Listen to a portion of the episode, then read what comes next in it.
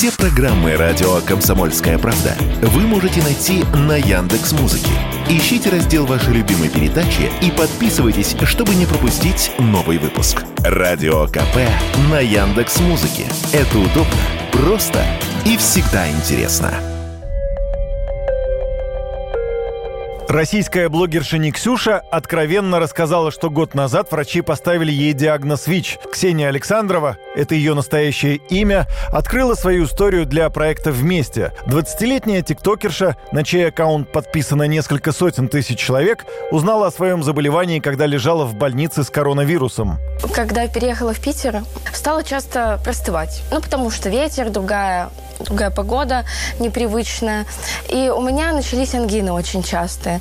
И начались они серьезные. Серьез... И я в какой-то момент я поняла, что у меня и коронавирус, и ангина. Я себя очень плохо чувствую. Звоню в скорую, меня кладут в больницу.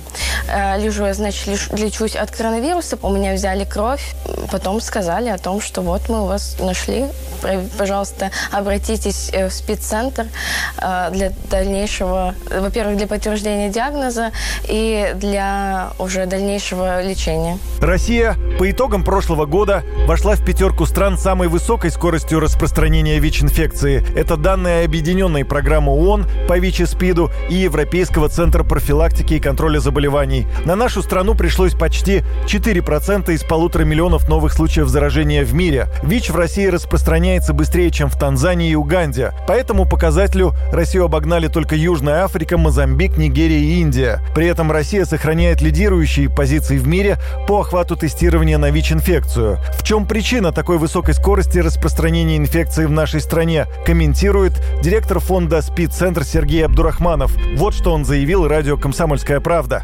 С одной стороны, у нас действительно большая и сложная эпидемия. У нас большой эпидемический процесс, есть особо сложные регионы и так далее. С другой стороны, то, о чем говорит эта цифра, это значит, что у нас в этом году выявилось больше новых случаев. Не показывает там, сколько реально людей живет в стране показывает, сколько мы в этом году выявили. С одной стороны, это хорошо. Значит, что больше людей узнали о том, что они живут с ВИЧ, и, соответственно, они начнут лечение и сохранят свое здоровье. С другой стороны, мы понимаем, что, вероятно, у нас и больше людей живут с ВИЧ. Поэтому глобально я бы сказал, следующее. У нас действительно есть эпидемия в стране, она действительно сложная, но если мы будем с каждым годом выявлять все больше ВИЧ-положительных людей, то рано или поздно это количество снизится, потому что таким образом мы повлияем на эпидемию, мы поможем начать всем ВИЧ-положительным людям лечение и сократим количество новых случаев в конечном итоге. О ВИЧ-инфекции человечество узнало в 1981 году. С тех пор за 40 лет от последствий СПИДа умерли более 36 миллионов человек по всему миру. Это данные ООН. Излечились только четверо.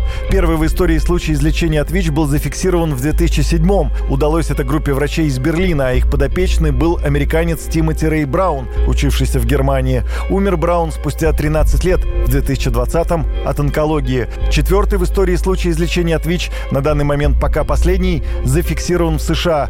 ВИЧ-инфицированной пациентке средних лет пересадили стволовые клетки. Донором выступил ее родственник. Он имел редкую генетическую мутацию, которая препятствует препятствует размножению вируса. Женщине поставили страшный диагноз несколько лет назад, и вот уже больше полутора лет в ее теле никаких признаков инфекции. Юрий Кораблев, Радио «Комсомольская правда».